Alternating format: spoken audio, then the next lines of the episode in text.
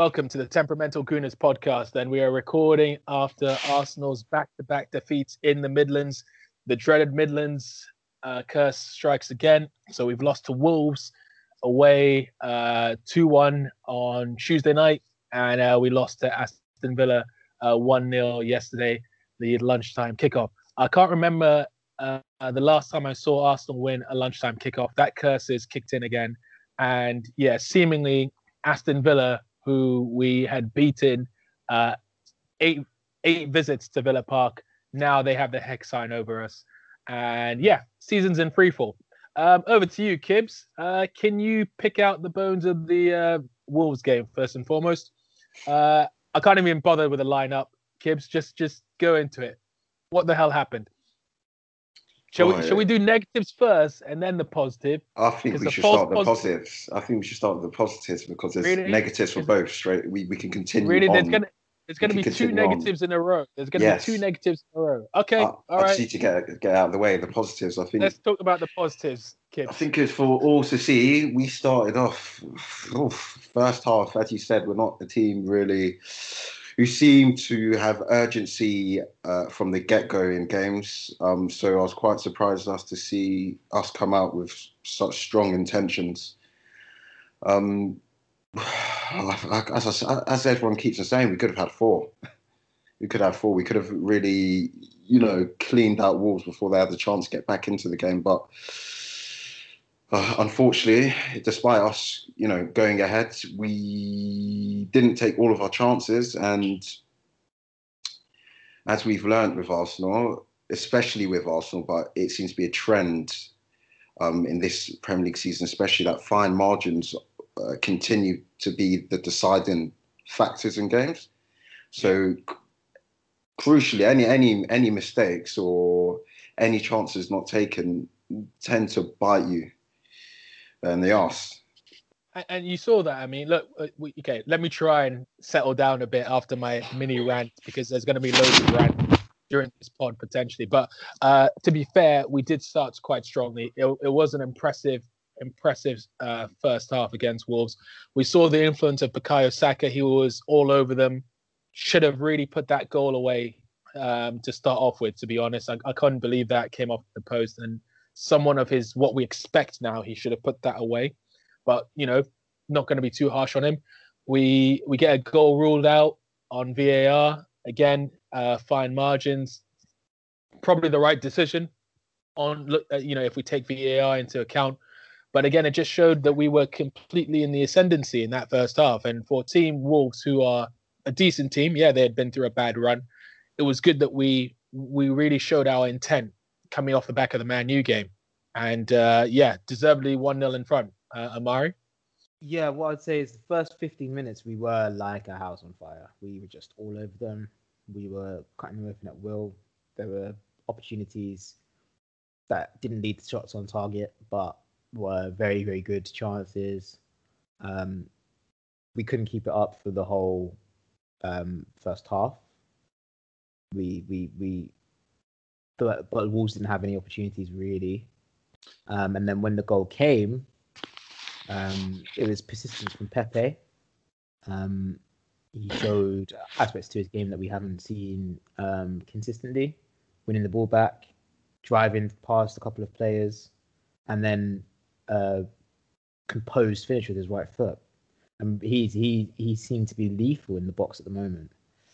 Um, but yeah, when you don't take your chances, and you're Arsenal Football Club, you're one of your defenders is going to make a mistake, and you're going to get punished for it. And um, that's what happened at the end of the half. One, one, one thing, uh, yeah, maybe would highlight is what we spoke about in like a kind of preview of the Wolves game about containing their threat. I think that's exactly what we done in the first half. Yeah. I think especially Traore, Xhaka closed down the space. We, we were effective in those, those pockets.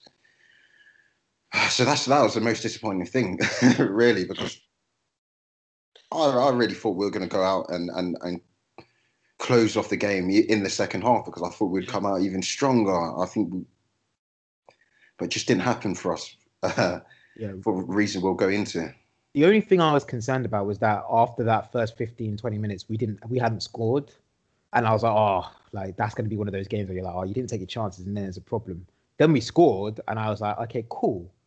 Like we're now in a position to build on that, and I thought we would go ahead and do so. But yeah, I mean, and you can't keep your eyes off the television of Arsenal. no, that's the problem. Yeah, you can't. You can't. It's not. It's not like the days of old where you go one 0 up and you think to yourself, okay, I'm not. I'm not even going as far back as the Graham days. I'm talking about you know peak Wenger days. Uh, you know between '98 and '97 and 2005, where you know if we go one 0 up, for the most job, for the most part, it's going to be done and dusted, and the team is going to keep their their foot on the opponent's neck. I don't know why we've lost that in recent years, where instead of us going for the juggler, we sort of like think, okay, we've gone one nil up, let's play a bit of football, etc., etc., rather than going for it. But um, I, I, what was disappointing about that Wolves game, as you guys were saying, in that first half was yeah, the chances we missed, and Pepe was playing really well, Saka was playing well. As Kibbs just said, you know, the Traore factor was pretty much, I wouldn't say nullified, but we had him, we, we had him checked, right? There was good doubling up he wasn't looking as threatening as he as he could. And you know, it was a very very impressive performance uh, for a team who were low on confidence, Wolves, and we were we were seemingly going to you know see it out to half time and deservedly go in in front. But then, Amari, do you want to take this one? Uh, chaos strikes. Yeah, I I feel bad for David Luiz in the sense that I think he he learned from the Chelsea game last year and was thinking, yo, like if he scores, he scores, but that's okay. Um, we'll go from there. But it is a foul, I think. I don't think it needs to be a red card. I don't think it needs to be a red card. I think a bit of common sense would there would show that, you know, he's not attempting to play the ball and he's not attempting to impede the striker. My issue is with the fact that he goes searching for the ball in midfield, trying to win that header. He has no need to go there. He should be in line with Rob Holding, thinking half time's in about 30 seconds. I don't need to go anywhere. Keep the danger in front of me. But instead, he, he gets sucked in. And the moment that happens, we're at sixes and sevens. And at the very least, Wolves are going to have a very good chance to score. You know, and unfortunately, it had to go as drastic as penalty, red card, and game completely turned. Um, Gibbs, how about you? Did you feel that? Did you feel that was um? Did you feel that was a red card? I mean, sorry, did you feel that was a foul? Boys, so before we I speak about Luiz, I need to name name the the referee Craig Pawson. Uh, I, think we have a bit of history with uh, Pawson as officiating. He's um, I think I think in the, like four games as officiating, we've lost them all with some questionable decisions against us. But I think what Amari mentioned is right. Once you know, David Luiz is behind play essentially. He's made life very difficult for himself. And I've got to agree, it I think it still is a foul, so a penalty, yellow at most, but definitely not red. And I was surprised once they had a chance to look over it again, they, they stuck with that decision because there just seems to be no consistency ac- across games at the moment. And that that really derailed us. Uh, we're not a team that is, you know, able to come from behind. Um, once we go behind, that tends to be it for us. So after that happened, I wasn't really expecting much at all. And to compound the issue, they scored. You know, Wolves scored, and then they scored again. And then, although we had moments, moments later on in the game where you know we sustained um, like build-ups of like pressure, we weren't able to capitalize on that because there's a lack of belief sometimes with Arsenal. We're not we're a team that needs to be playing well to to get a result out of a game. What, what- what's more frustrating is that you know, okay, that, before I go into the the second half of the game quickly, because we, have to move on to the Villa game at some point. Uh, not, not even that's great, but you know, uh, Ruben Neves smashes the penalty and runs to the camera as if he thinks he's won the World Cup. It's just like, well, of course you're going to score. It's a penalty. That's what you do, Ruben Neves. So well done. Jog on. And then Arsenal should come out in the start of the second half to try and keep things a bit solid. And what happened? Straight away, João Moutinho. I talked about that guy at the end of last pod. I said that guy, how old he is, and he's still running the show. He had done nothing the whole game, pretty much. And then that's it. He had one shot and goal. I, I felt Leno should have got that personally speaking, but I don't know. It's a very, very good shot. What can I say?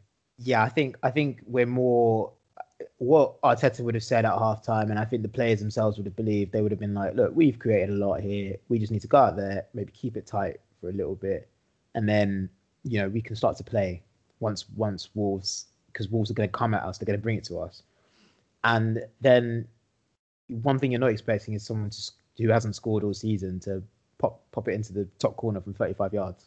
He, he was he was offering nothing in the game. Yeah, and he just picks up the ball, picks it out. Boys, th- that's I don't think I don't think Leno's I don't think Leno's stretching. I don't think he's anywhere near it. I don't think he's anywhere That- near it. That that that was so precisely placed. That was it's, like it's an absolute joke. That's what. Sorry, Gundogan. Gundogan just blazed this penalty over the bar. I uh, can't. I'm a, believe- I'm about a couple of seconds oh, off. seconds I'm like- after that. It's I'm a free so ball. sorry. I didn't see yeah. that. He caught me. halfway. Oh, It's that's a horrible bad penalty. miss. Uh, uh, Where was that, Ruben Neves? Ruben to- Neves could have done that. He could have done to- that. Yeah, exactly. That's why I was hoping Ruben Ruben Neves Neves did. did. Uh, to, to the listeners, apologies for that. We do have the Liverpool City game on in our respective uh, iPads, uh, phones, etc., etc. So sorry about that. Let's Yeah. keep it Arsenal as I much as we can. But um, but yeah, uh, it, it's always the case with Arsenal.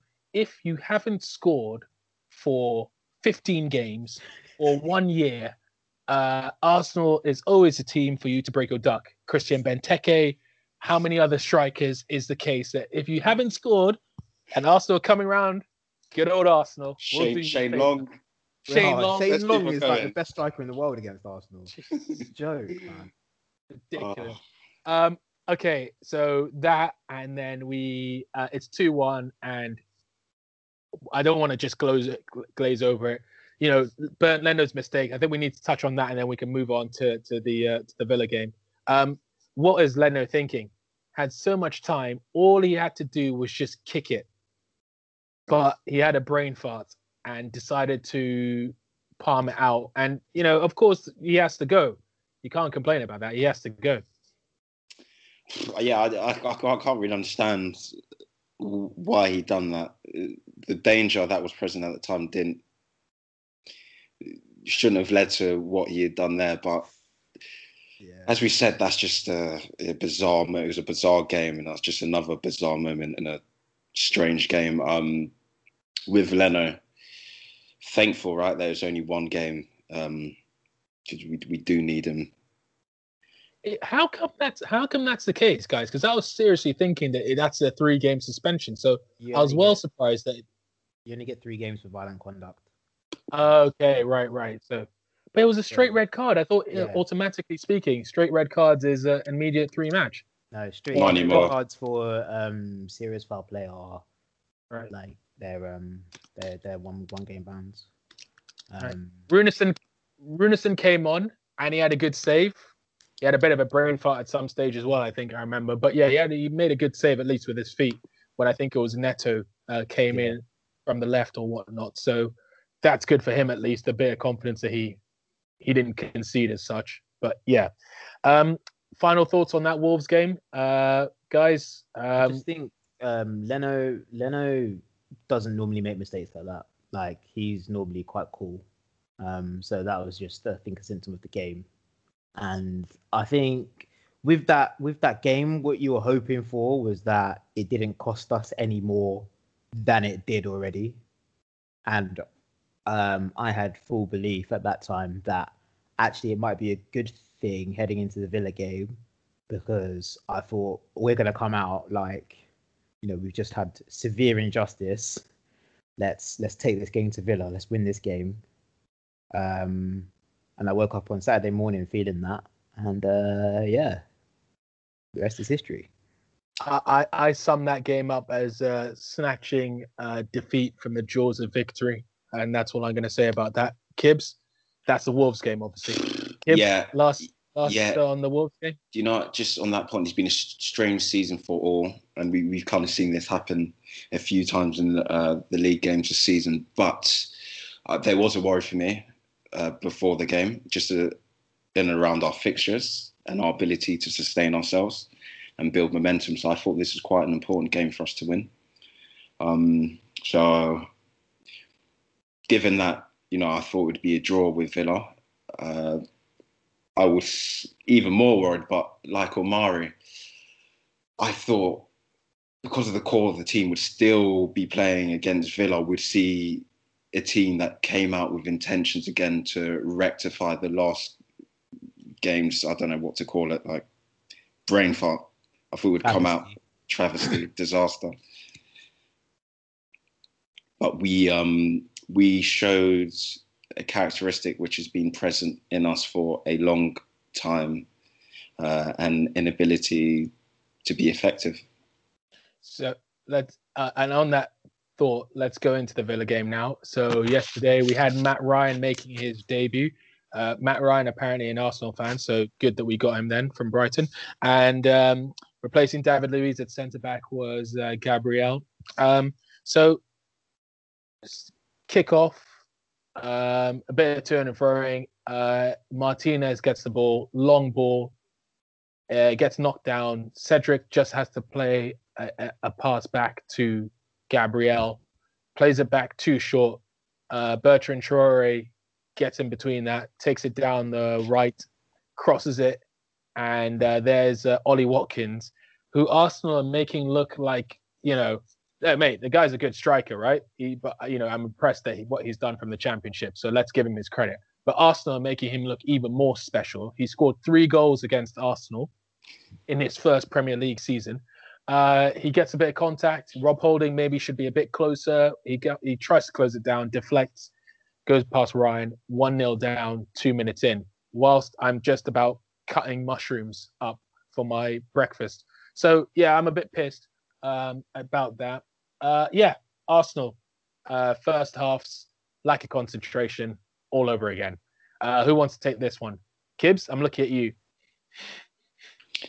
Yeah, what, what, what to say about that? That was uh, I was tepid from Cedric. I, I, it's just something about those two, Gabriel and Cedric. It just feels a bit chaotic. Um, there was just no communication. There was no chemistry. It didn't have to go like that. Like even when Watkins, it looked like Leno would have maybe not comfortably saved it, but I, I don't think that's something that would have went in if it wasn't for the deflection of Holding. Yeah, I, I think It- so. I think the deflection is what Um, made it. it, do you know, agreed Holding could have been a bit tired, but that's happening in real time. There was a lot going on in that moment. He was he was maybe thinking there's something he was perhaps thinking something's going on in behind him as well. He could have been tighter. He could have he could have stopped it, but I just feel the main blame should be with Cedric's misconcentration and, and his poor pass to Gabriel, which set it off. Um, now after that, that's that's really when it calls into question our like character and our ability to come back from losing positions. I just don't feel we've done enough at all. We've we've only done it like you know I brought that stat out. Um, uh, I think when we beat Southampton. So yeah, that must have been the last pod. That you know that was the first time we had come back from a from a one 0 deficit and one away from home for quite a number of years or whatnot. So it's not in our system, unfortunately, not anymore. Like you know, the days are gone where, and I know Amari made this point when we were talking yesterday. We talked too much about the past, but it, it's it's a shame that we we just don't have that in our DNA now. Certainly over the last two to three years, that when we are we go one nil down, we kind of like you know pull up our sleeves and go, okay, no worries, we'll get back into this. You just never really felt that we were. You just never really felt we were going to come back into it, Amari, or at least I didn't feel it. What do you think? Uh, that was that was what was um, I suppose that stood out against Southampton is that when we went that one 0 down, we didn't it didn't seem to phase us. But I think in that two minutes, even though it's only two minutes, you could tell from the way that we were playing or even then that yeah today we're not we don't we don't fancy it today, um, and I don't think Villa had to do anything particularly special to to to to get that victory. Um, I think the the goal is bad, and I and I've got some concerns about. Um, I don't think anything is necessarily Gabriel's fault there, but I think there's a chance that for him to clear that first time, Mm. he taps it to Cedric. Um, Cedric obviously has to make that pass, has to be sure, and he's not. And then Rob Holding, there's no one else in the box, so there's only one threat. There is only one threat, and that's Ollie Watkins, and he's two yards away from him. So I think the three of them just there were opportunities for that situation just not to develop into anything at all. Um, but as as per usual, we just found a way to make that disastrous. And then yeah, from two minutes there, you're thinking again. I, I wasn't really necessarily that concerned because I was thinking, you know, it's time for you guys to show something. You've got another 90 minutes to sort this out, and you know there was absolutely nothing. From them, I don't think. l- l- a couple of key moments in the first half, and then we go into the second half. So uh, obviously there was, um, you know, Pepe was looking a bit busy on his wings, but there was a, a chance that Lacazette had to play in uh, the ball into him uh, or Saka, and he didn't play it quick enough, and it get it got cut out. Granit Xhaka had a very very good free kick that was saved by Martinez. Um, there was the uh, which one came from seemingly Aston Villa targeting uh, Bukayo Saka all game because he got a few fouls on him. And then maybe the the big thing uh, before we go on to the second half is uh, the, the you know Konsa not getting sent off for you know when Bukayo Saka is blatantly in on goal. Now you know a couple of pundits are saying there was still a covering defender. It's too, it's quite far out. Another couple of pundits are saying that you know it's it's a it's a goal scoring opportunity. I can't see how it's not a goal scoring opportunity. Bukayo Saka has got the legs on that guy. The covering defender is too far away. He's going to be one on one with the defender with the with the keeper in about two more strides if that guy doesn't make the challenge. So how is that not a red card? If it was an Arsenal player, he would have got sent off. Yeah, there was no deliberation as well. That's what I'm saying is worrying. Like when you you're looking at like instantly when you saw that, you're like, hold on, that that he was last man for sure. And they talk about the covering defender. The other covering defender was on the other side of the pitch, And he was also behind Saka. and he was also behind Saka. So how does that not, despite the distance, that's a goal scoring opportunity because Saka's clean through. And I and I think for me, the reason there's a difference, David Luiz's foul gives a penalty, which is restore, restoration of that goal scoring opportunity, and that's why I don't think that needs to be a red card. Here, you've stopped a goal scoring opportunity. I now don't have a penalty. I have a free kick 40 yards from goal. Yeah, like that foul prevents me from having a strike at goal. It has to be a red card. It It's intense. It's such strong He- intent as well. He, he knows what he's doing looked- here. he looked if I it. don't let him go, he's gonna score. He's gonna have a chance to score. So I bring him down. So Whether it's 40 yards from goal or not, I don't Doesn't- think doesn't make it- factoring into that. it's not a significant factor considering he's cle he's Clean he will have a goal scoring opportunity from from that. But one thing maybe you know we, we've been hearing or been seeing on social media is the fact that Arsenal are not really a team that will like kind of surround the referee and Yeah.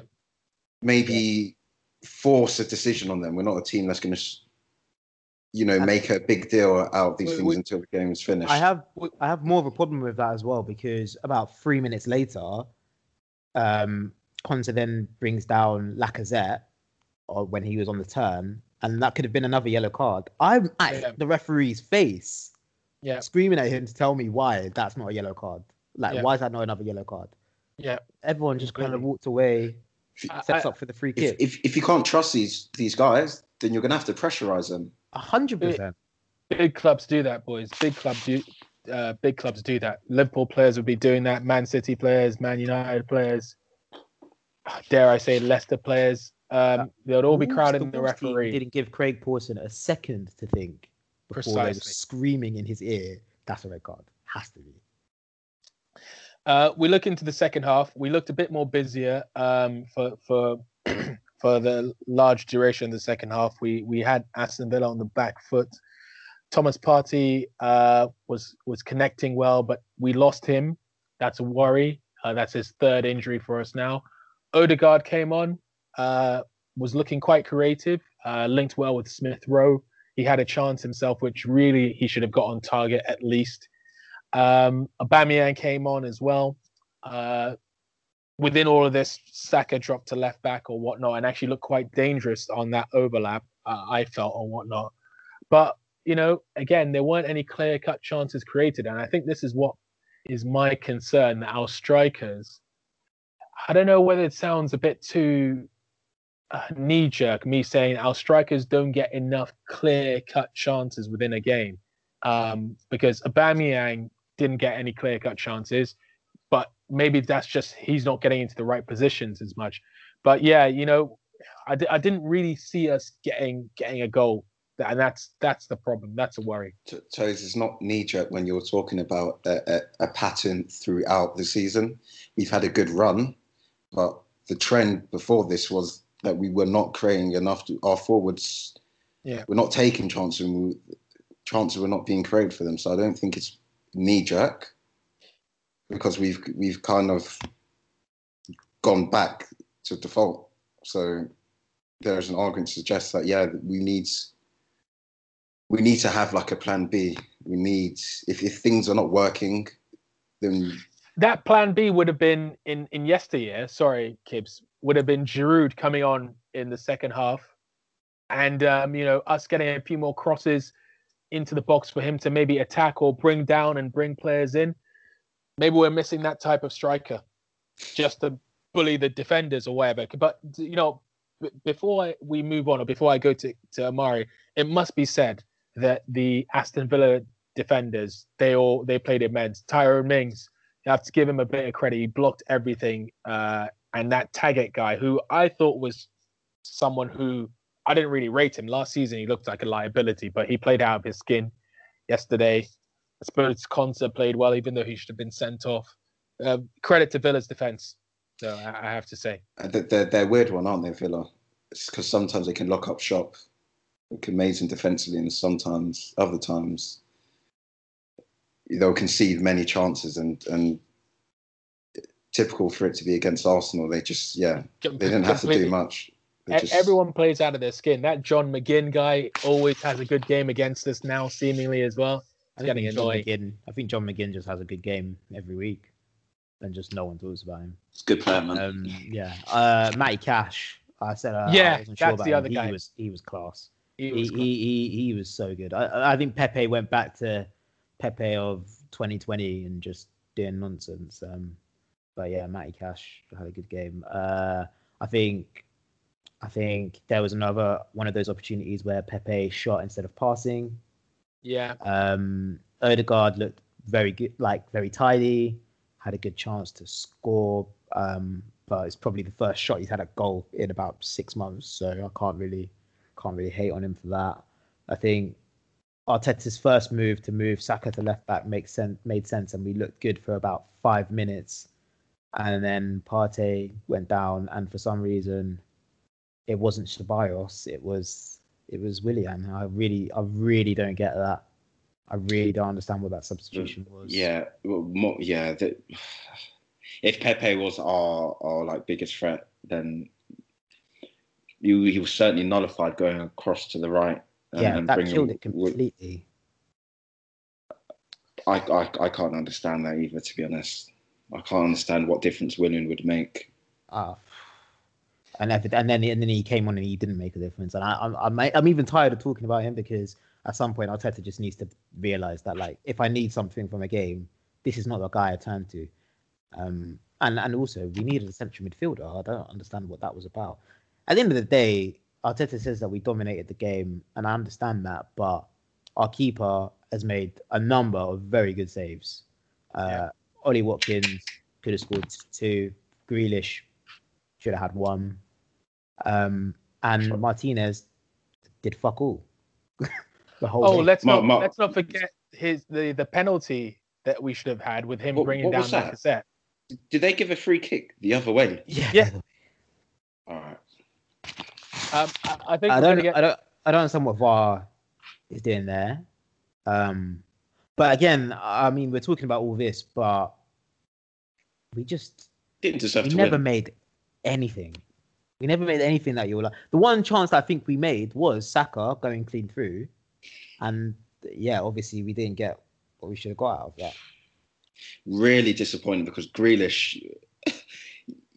okay, he had that chance right on the left when he kind of twisted up Bellerin, but apart from that, he's quite. qu- We need to talk about Bellerin as well because I don't know, man. I I- really don't get him. I don't, I don't I have the biggest agenda against him, but he.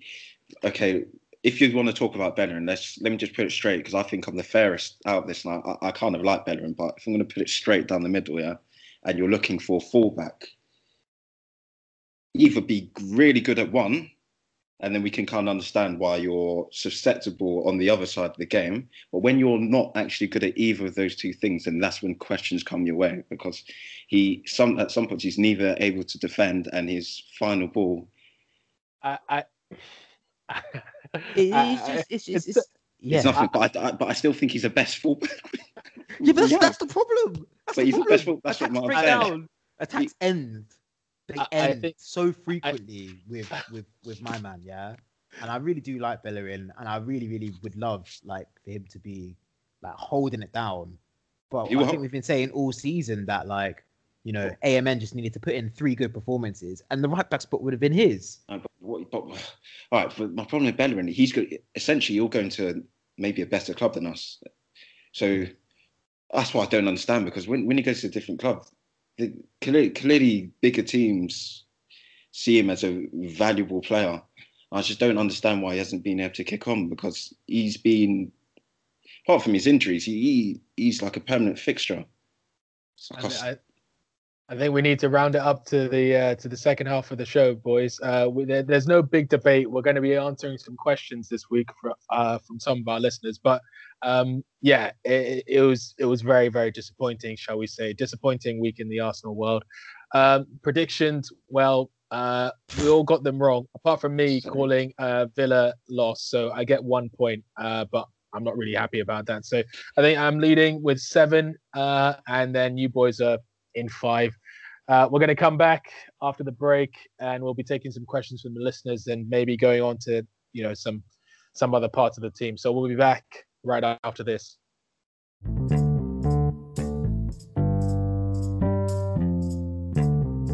All right, and we're back for part two of the Temperamental Gooners podcast. Uh, we haven't got a big debate this week. We've actually got some questions. So thanks to all of you listeners who have um, who have sent in some questions. Uh, the first one is uh, a friend of the show. That's from the Sports After Party podcast, and they're asking, um, what happens if Cedric and Tierney get injured? Who plays at left back? I thought that to myself actually during the game.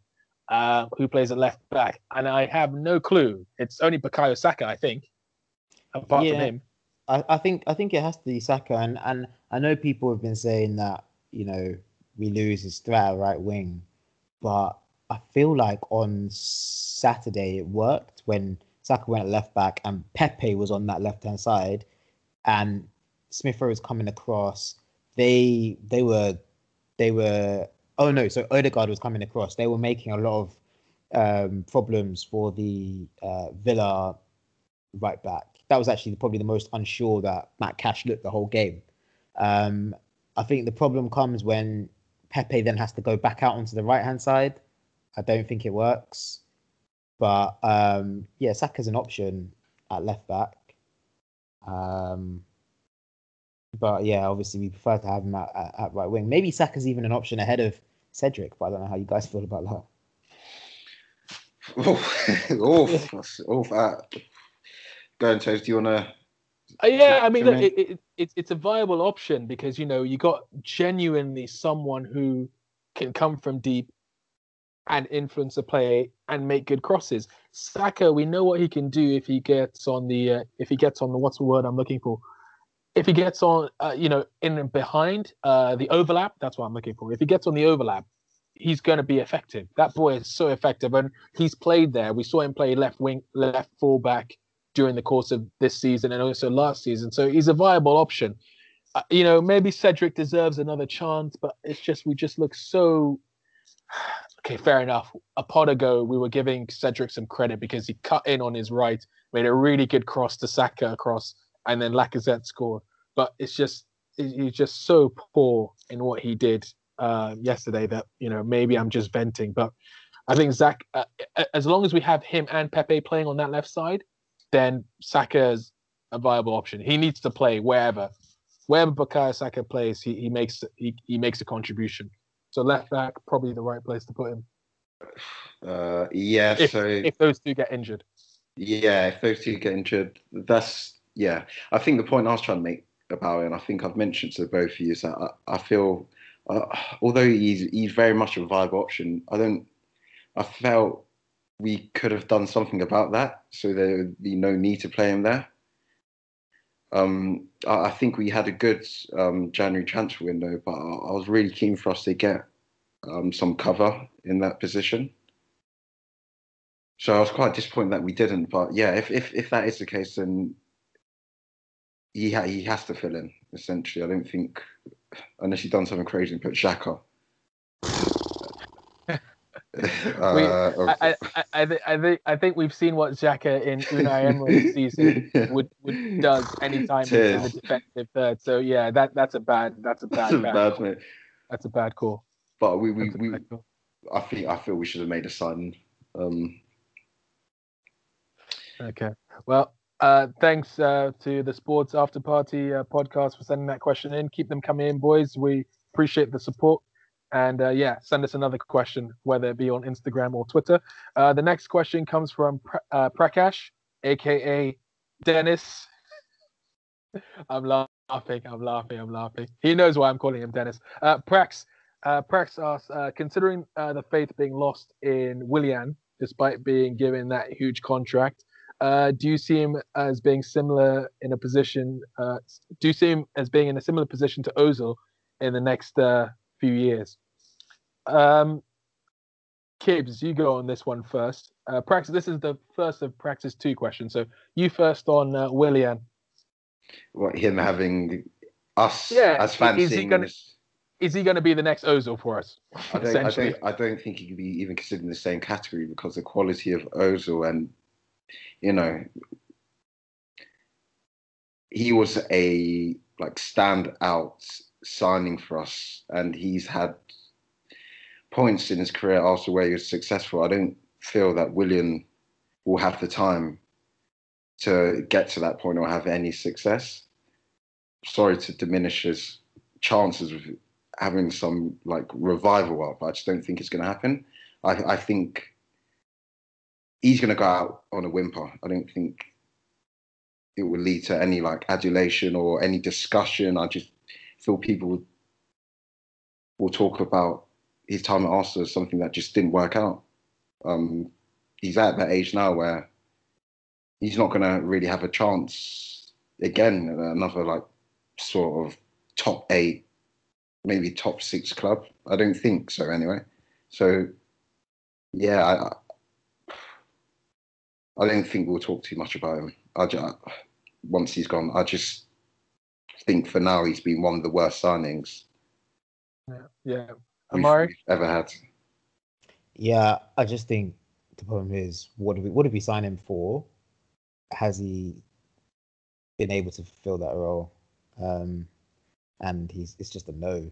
It's just a no. And I don't think and I think there's no debate. I think the thing with Ozil is that there was always a debate about because we knew how good he was and we knew what he'd done, you know, in, in as we spoke about on the pod in that first part of his of his tenure at the club, uh, and then you know in the second half it all went to went to shit. But I think yeah, there's not going to be a debate around Willian if he continues on this form, and even if I, I think it will take a lot of a pickup before you know he's going to have to do some mad stuff in Europa League. You know, I mean, for anyone to think of this season as being anything other than a than a severe disappointment, mm. and um, you know, I feel I feel bad for him at the moment because I don't know I don't know what Arteta's looking for him to do because he's obviously showing that he's he's got nothing. At some point, you just got to take him at the firing line. I, I think they want to justify his signing so hard that they want to bring him on at any opportunity to try and see if he can create some semblance of magic for us to then go, oh, okay, Willian's back. This is why we bought him. This is his quality. And like Kibbs was saying, I don't see it. I think he's a busted flush. I don't see him when he comes onto the pitch, him making any sort of contribution to the team. Really, apart from uh, that Fulham game, and yes, one cross in the Wolves game, they got Gabriel, the header. But apart from that, I think what we're going to see from Willian now is if we're winning a game 3 0, bring him on for trying to try and see if he can get something to get his confidence up. Other than that, he, he shouldn't be anywhere near the team, and I can see him leaving for the MLS or some team in in the Middle East or something like that. That that's that's that's what is on the horizon for Willian. So utter busted flush. That's my Like- concern with the three-year contract, though, is that I mean, a year into it, there is there's no wriggle room really. I don't know. I- I, I think don't know, I don't will know take how. I think someone will take him. Yeah, I think someone in the Middle East will take him. If we take him, yeah, exactly that. And I, I think it's to a point where he's going to want to leave as well. He may not be happy. He can't be Yeah. enjoying this, to be honest. He can't be enjoying.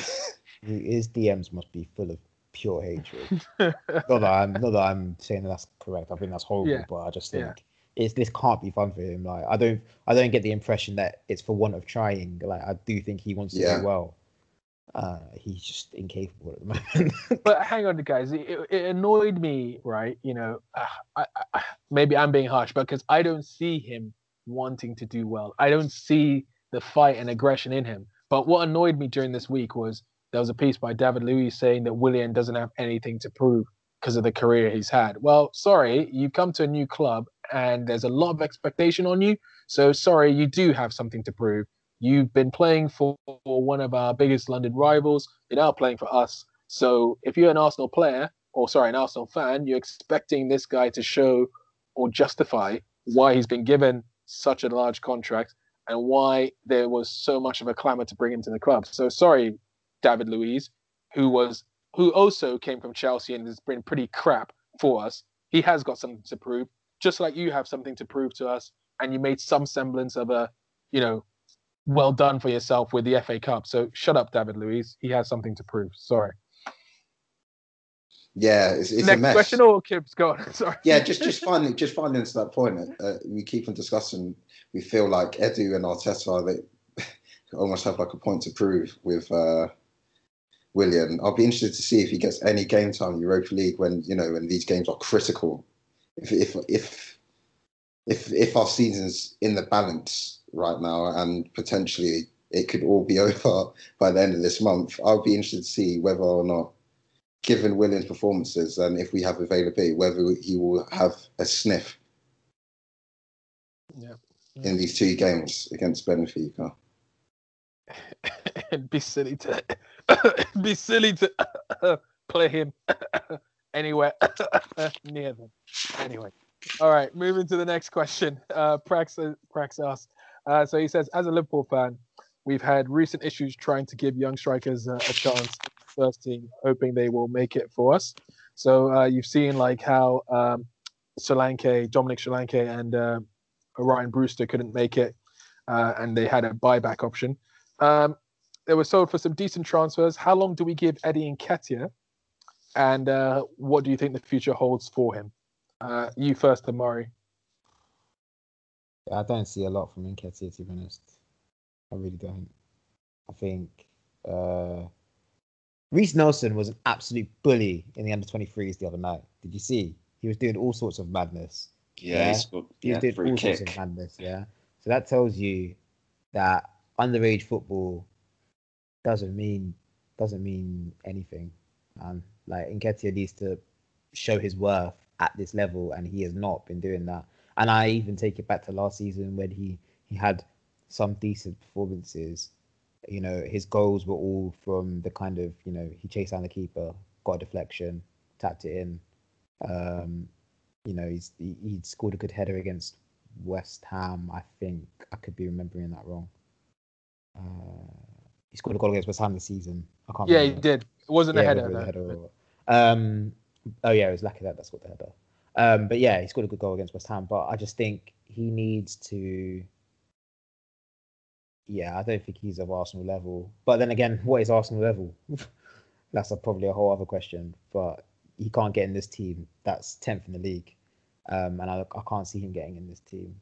Um, uh, yeah, I think he's maybe someone needs to go somewhere and play, develop his game a bit more. I, I just I don't see him having the hold up play uh, and being able to bring in other uh, players into the team. I, I think he's just a fox in the box, and unfortunately, we don't play to that sort of.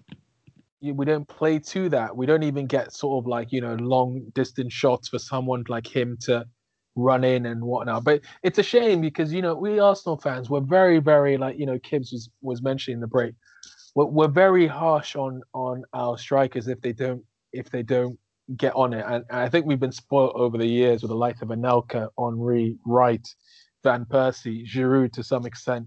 We, we've been spoiled with the, the caliber of forwards that we've had, but but Nketiah, I don't see him coming anywhere near that level. Uh, Kibbs, what do you think?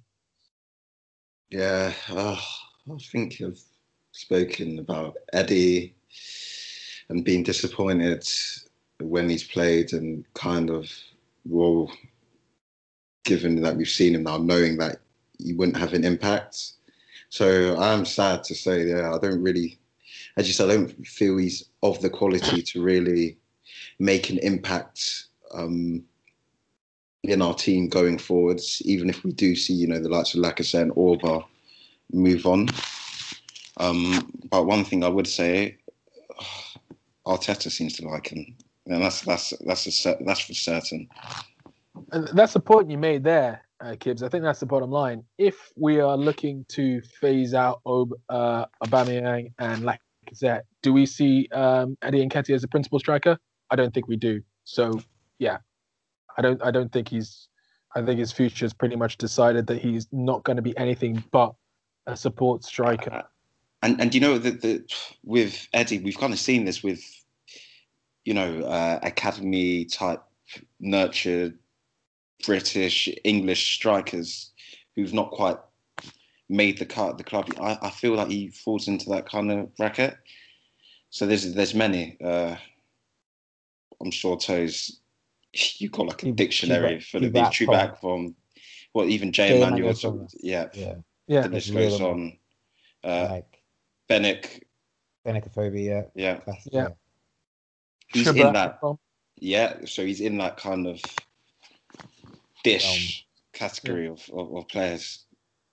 Yeah. Yeah. There's there's there's not enough there, I don't think, for us to say that, you know, Lacazette, who will m- likely probably leave in the summer, uh, that will will need another centre forward. Um, and Auba just doesn't do the centre forward position the way that um, Arteta wants. And I don't know why you guys are talking about phasing out uh, Aubameyang because boys, he just No, signed no, no. 350k a week contract in June. So yeah, he's he's about he's about for the long haul. Yeah. Uh, That could be an phase- situation. Fa- fa- phase is the wrong word. Well, we hope he doesn't turn into that, because if not, we're, we're, if so, we're going to be in trouble. But okay, um, all right. Thanks very much, Prax. Uh, keep supporting the show. Keep uh, sending in the questions. Uh, we got a question here from Daniel Aitken, and he's basically asking, why is David Luiz still playing in the big games? Uh, why does Arteta like him uh, or or believe in him so much? Uh, Amari, do you want to take this one? Uh, I think David Luiz has certain qualities that seem to make him likable by for the team. Um, he is a winner, but there's something to be said for a guy that for the ten years that he's been in the like since he's been you know in in in the kind of radar of the Premier League, those issues and errors and mistakes have, have always been in his game. They've never changed. Um, whether it be for Chelsea, PSG, Brazil, Chelsea again, and Arsenal, you know what you're going to get from him. Um, and I think it maybe just goes to show what Arteta thinks about all of our centre backs, really. Um, to be fair, I don't think David Luiz was getting game time before Gabriel's injury, Mari's injury, and I don't think he would have had as much game time this season as he did last. But yeah, I mean, he, he needs he needs to be he needs to be phased out for sure. Um, I don't think he's been a terrible servant for Arsenal. Um, he's made some catastrophic errors, but I think there's that's been the case with a lot of our a lot of our players, um, and he was he was very instrumental in that cup run. So I think, yeah, if he if contract ends this summer and he and he leaves, I don't know if it was the worst deal that we've done because we've had some shockers. Yeah, I, I think David Luiz, he's he's so highly regarded at the club. It seems the manager is always saying how how important he is for younger players. Younger players come out and always talk, uh, have nothing but good words to say about him.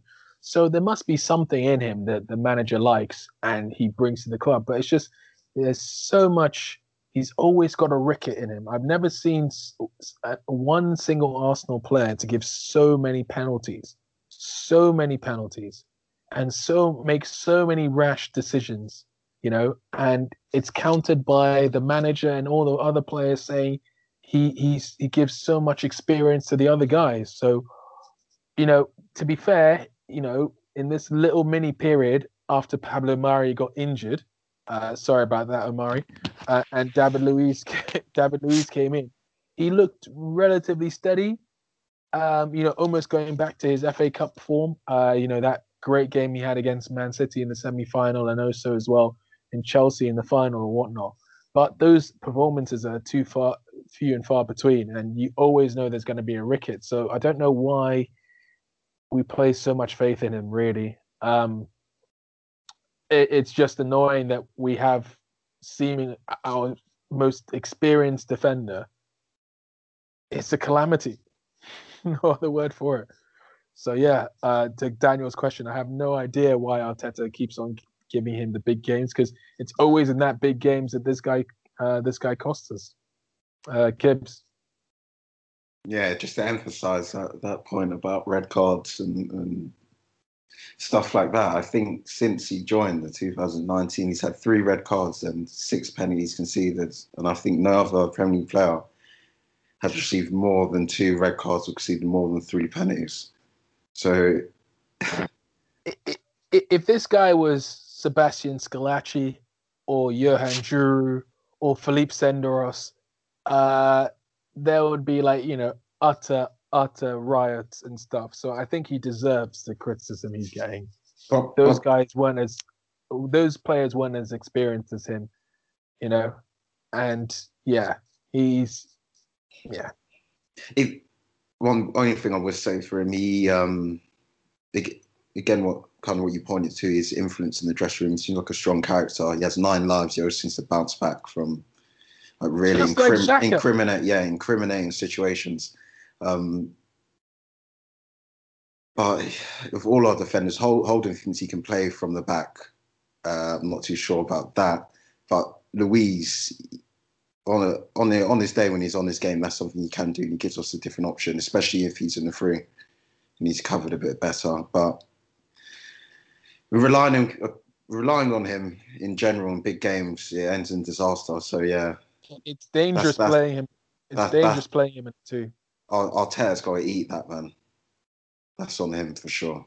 No one else. Yeah, I don't think he had much option in that last little run. Um, but yeah, I think he, he had reduced his reliance on him this season. Um, let's just hope there's not talk of another contract. Yeah, definitely. I mean, yeah, that let's let that be the final sort of like word on him. But definitely, he should he should go out. He should leave at the end of the season. They should not renew his contract. Hopefully, William Saliba comes back and you know proves proves to be the player we want him to be. So yeah. a, a quick one, boys, before we, we cut off Luiz. Yeah, would you have said differently if if this whole calamity hadn't had happened against Wolves?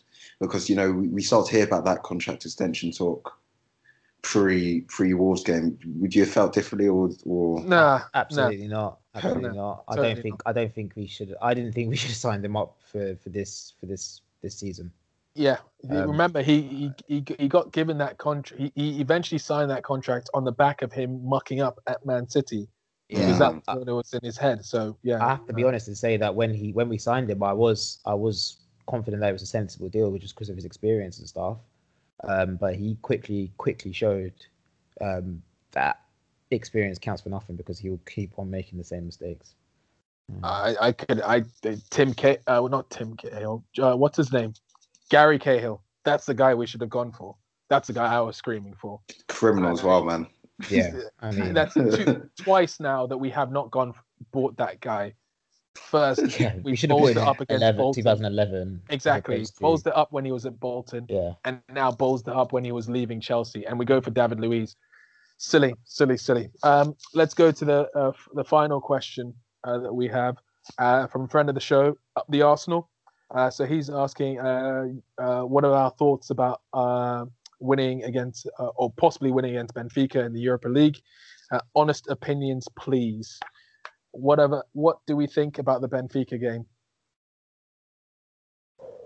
Um, so I'm gonna try and not let the yesterday's performance kind of taint my views. Uh, it's a huge game, um, and even more significant now because of because of the last couple of games in the league, and I think um, we just we just don't know what we're gonna get from Arsenal, and that's the that's the main issue. Um, we also do we know if it's confirmed two-legged tie or not yet? Because there was uh, talk about us not being able to play in Benfica and stuff. There's still, I, I, I don't think the final decision's been made, but I, I've seen those rumors about whether they were going to change it to a, a one-off. But I think that hurts the integrity of the competition. You know, if Yeah. every other comp, every, every other game plays two leg, and then we just play a one, one-off, a one-leg game. That's yeah, no. The, Shouldn't- the reason happen. why I ask is I just remember that Olympiacos game and the way we slept, we just sleepwalked to to to, to a defeat. Um, again, we did a similar thing yesterday, and we just have that in us where on a, any given day we could just just be like, yeah, we don't. Either there's too much pressure in the game and we don't fancy it, or I don't, I don't know, but it really just depends on what Arsenal turns up on the day. And I'm a bit concerned that people like Lacazette and Smith Rowe, who had been making us tick over the last few weeks, are starting to look tired. Partey doesn't seem to be able to get through 90 minutes. Um, and we need these guys to be at top of their game. Uh, I don't know how Benfica are doing in, in, in the league, but yeah, I'm I'm I'm I'm nervous. Kibbs. Yeah, I've going on about momentum a lot. I, I, I feel with Arsenal, it's, it was important that in this run of games that we picked up a few points in the league for sure, because it's hard to replicate form. Uh, okay, we did see that, so we weren't doing so well in the league, but we went into Europa and we were playing exceptionally well, but that was against poor opposition. I think it's a different matter when you're going up against, uh, as Amari said, I'm not too sure how Benfica are doing, but based on how they've been in previous seasons, good level for opposition. Sometimes I think it's hard if you haven't been playing so well to go into a game like that, and and especially with us not being the most confident team. Uh, I, I am worried. I, I am quite worried, but who knows? I'm always surprised. I'm always surprised by Arsenal, so maybe it'll be another surprise. Uh, you know, I, I don't really know what to expect from the Benfica game. I just hope that we were fired up and the manager really impresses upon the team that this is our genuine only chance of number one getting into the Champions League and number two winning any sort of a trophy. So I, I hope he gets the boys up for it. Um, I think, you know, a European game, maybe we have a bit more chance to express ourselves. I hope the boys uh, can deliver. But yeah, I mean, the thing is, like, like you said, Kibbs, our victories in the Europa League really can't be compared to anything. We haven't faced any sort of hard opposition. I think Rapid Vienna away must have been the hardest game of all because we went one 0 down, if I remember correctly. Yeah, we made that hard work. Um, that was the that was the strongest position. in yeah, to be honest, uh, what was the was it a Danish? What was the name of the Danish club we we had? To be fair, we were one 0 down at home to them as well, but um, Uh, I think Rapid Vienna away was maybe the, the the hardest one. So I don't know. We we're coming up against quality opposition uh, for the first time in, in in that competition. So I, I I can't trust us to switch it on given the run of form. I just hope we can. So yeah, to to round that off, I'm a bit nervous as well, like Amari is saying. Yeah, I think we'll have a better idea when we. Uh, uh, I suppose next week we'll be previewing that game, and and by that point we'll we'll know who's kind of fit and ready to play. Um, will that Leeds game will be a, a big determinant of you know how we come into that game, and uh, you know we'll, we'll we'll have a better idea then. But I just think it's a really difficult one to call because we just we're inconsistent in all senses. So we could we could turn up and play them off the park. We could turn up and be timid. Last word, Kibbs, and then we go to a break. Yeah, exactly. That's end it like that. I don't know what Arsenal's going to turn up, so I'm just waiting to see. Um, but if we can win the Europa League, that really will. I think that's a good season. We can win Europa League and, and finish. astounding season. it's ridiculous. If we get back into the Champions League, ah, my days. Oh no, but I'm saying really Europa League and, and come where in the league 11th. I don't mind. Just as Yeah, yeah, yeah, as long as we can win it, it's a good season, right? yeah, completely. I still don't think everyone will be happy, but for me, coming into season, that's the that would have been like the primary. All right. All right, boys. Uh, so thanks for all the questions that came in. Thanks for supporting the show. Let's get some more questions coming in, guys. Uh, we'll be back right after this and we'll be previewing the Leeds match. So we'll be back right after this.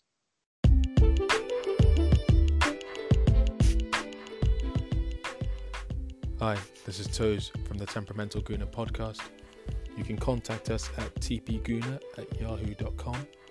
You can also follow us on Twitter at tpgooner. And you can also find us on Instagram at Temperamental Gooners. Thanks for listening. Enjoy the rest of the show.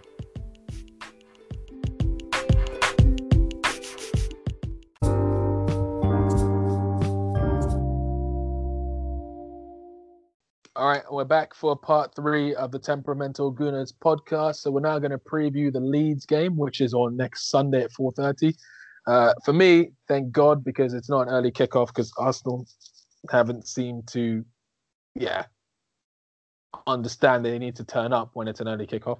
Uh, so Leeds, they're playing someone tomorrow. I think I, I can't remember who they're playing tomorrow, but we'll see what the, how they turn out in uh, Monday night's game. When I say tomorrow, um, how do you think it's looking, boys? Uh, given on that we we're coming off of the back of two defeats, we didn't win at the Emirates, so we haven't won in three.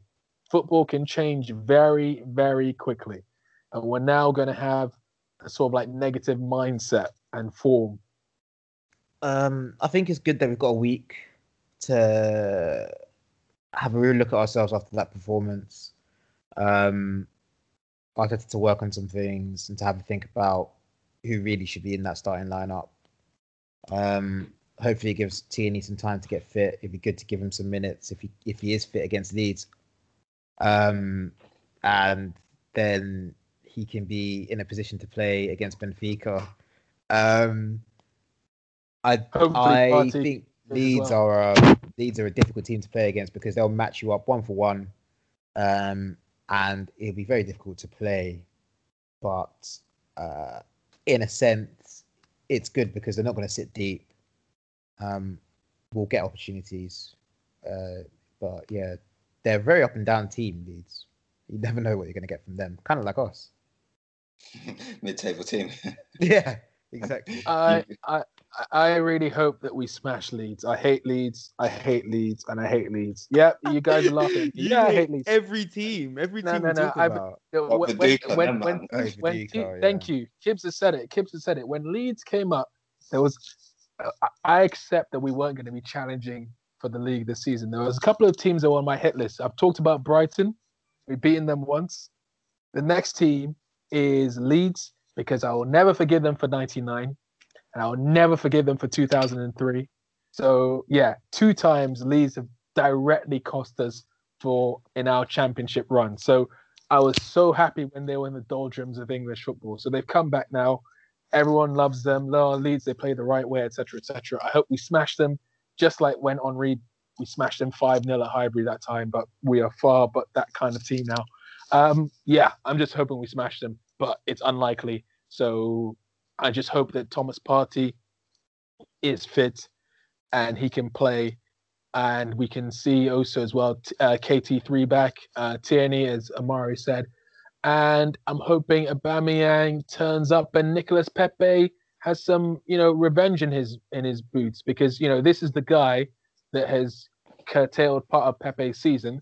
So Pepe should be bloody well up for this. Sorry for swearing. Over to you, Kibbs.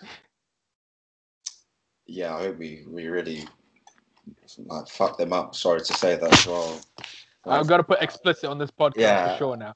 Because even Amari Amari swore, I've sworn, and now you've sworn. So definitely to no, explicit I, on I feel I feel. I feel as passionately passionately as you, uh, Toes. I believe that because they, they didn't get the win against us. When I think they were like uh, we were like ten men. yeah, ten men the last time when it was a draw, right? And they, they couldn't quite Yeah, couldn't quite get that goal. So yeah, I, I fully I wouldn't say expect, but I'm, I'm hoping that we can put in a good performance. Um, and yeah, just really hand it hand it to them. But the only thing I would like to touch upon is kind of what Amari said about you know Leeds being a team that will match you player to player. Um, really play with like high intensity, and it kind of worries me with um, some of the tired legs in our team at the moment. So I always thought there's going to need to be a time where we rotate. I didn't think we, we would need to against Wolves, maybe, but then Aston Villa, maybe a bit, but we would, we would need our key players. But seeing like Emil Smith Rowe and a few others looking quite like leggy, the, the game against Leeds is going to be quite difficult. So I wonder if Arteta's going to make some changes. Maybe Odegaard from the start. I'm not sure. Yeah, yeah. Um, let's uh, Amari. Any final thoughts, and then we go into the predictions for this one. Um, not really. I think um, the yeah the big thing is KT three. Um, I think I don't think there'll be many other changes other than that. Partey, Partey. I don't know what we do with him at the moment. He seems to get injured every four games. Um, so maybe maybe Elneny or Ceballos will come in. And Smith Rowe must need a rest at some point. Must May- do. It may not be that game, but yeah. I, I, maybe he's looking at playing Odegaard in against Benfica, Mm. just that European style of football, and hoping this is maybe an easy game for him than in the league. But yeah, it will come at some point. Yeah, yeah. Okay. All right. Let's go into the uh, let's go into the predictions for this one then, boys. Uh, what are we thinking? Uh, Arsenal versus Leeds. Uh, I'm gonna go. Oh, why am I predicting an Arsenal win? Honestly, it's a waste of time. I'm gonna go for an Arsenal two-one, um, because I'm pretty sure after this I'm gonna be predicting L's in the Premier League. So I'll give us one more win. Okay. Uh, so two one to Amari uh, for the Leeds game at home. Uh, Kibbs, what are you going for? Yeah, I'm just going on hope, so I'm going to say 3 1. Optimistic as always. Optimistic as always. All right. So uh, so uh, three one for Kibbs and uh, two one uh, Amari. I think uh, I think it'll probably be a draw. To be honest, uh, I'm gonna go for. I, I want. I, I so you guys are laughing at me. I so want to say two one, but just the pattern of how these things go. Um, sod it. I'll say two one Arsenal. Sod Yeah, we've got to back our team. If it, Yeah, I, I don't know. I, I think I think if we if we ca- if we don't win on Sunday, there's some serious problems. We're back into that run before Christmas, I think, because we need to react. We need to react when, when, when Because- I, yeah, because after that it's City and Leicester, and unless we're saying that, you know, wherever we finish in the league doesn't matter. Like if we don't get three points there, we're looking at, you know, we're not getting three points until March. and I think when, when we're in these like kind of moods, it's, it's actually really hard to watch Arsenal play. Mm. it's we've really, still got, we still got to do it so we come back and You have to make do some some, sort of a pod. Um, all right, okay. So that's uh, that's the predictions for the Leeds game. Uh, what are we thinking in terms of top five? Uh, I'll start off with mine. So my top five, I had Kieran Tierney, Thomas Partey, Bukayo Saka, Alexandre Lacazette, and Emil Smith Rowe. Uh, I think I would probably say that uh, I might. I probably have to take out Kieran Tierney, actually, given that he's he, we haven't seen him play in such a while. Um, but I can't think of anyone worth replacing him with, to be honest. Actually, you know what? I'll be fair. I'm taking out I'm taking out Kieran Tierney and I'm putting in Nicolas Pepe. I think you know of all the crap we've been through over the last week, the player who at least has seemed to try to do something has been Nicolas Pepe. So Kieran Tierney steps out.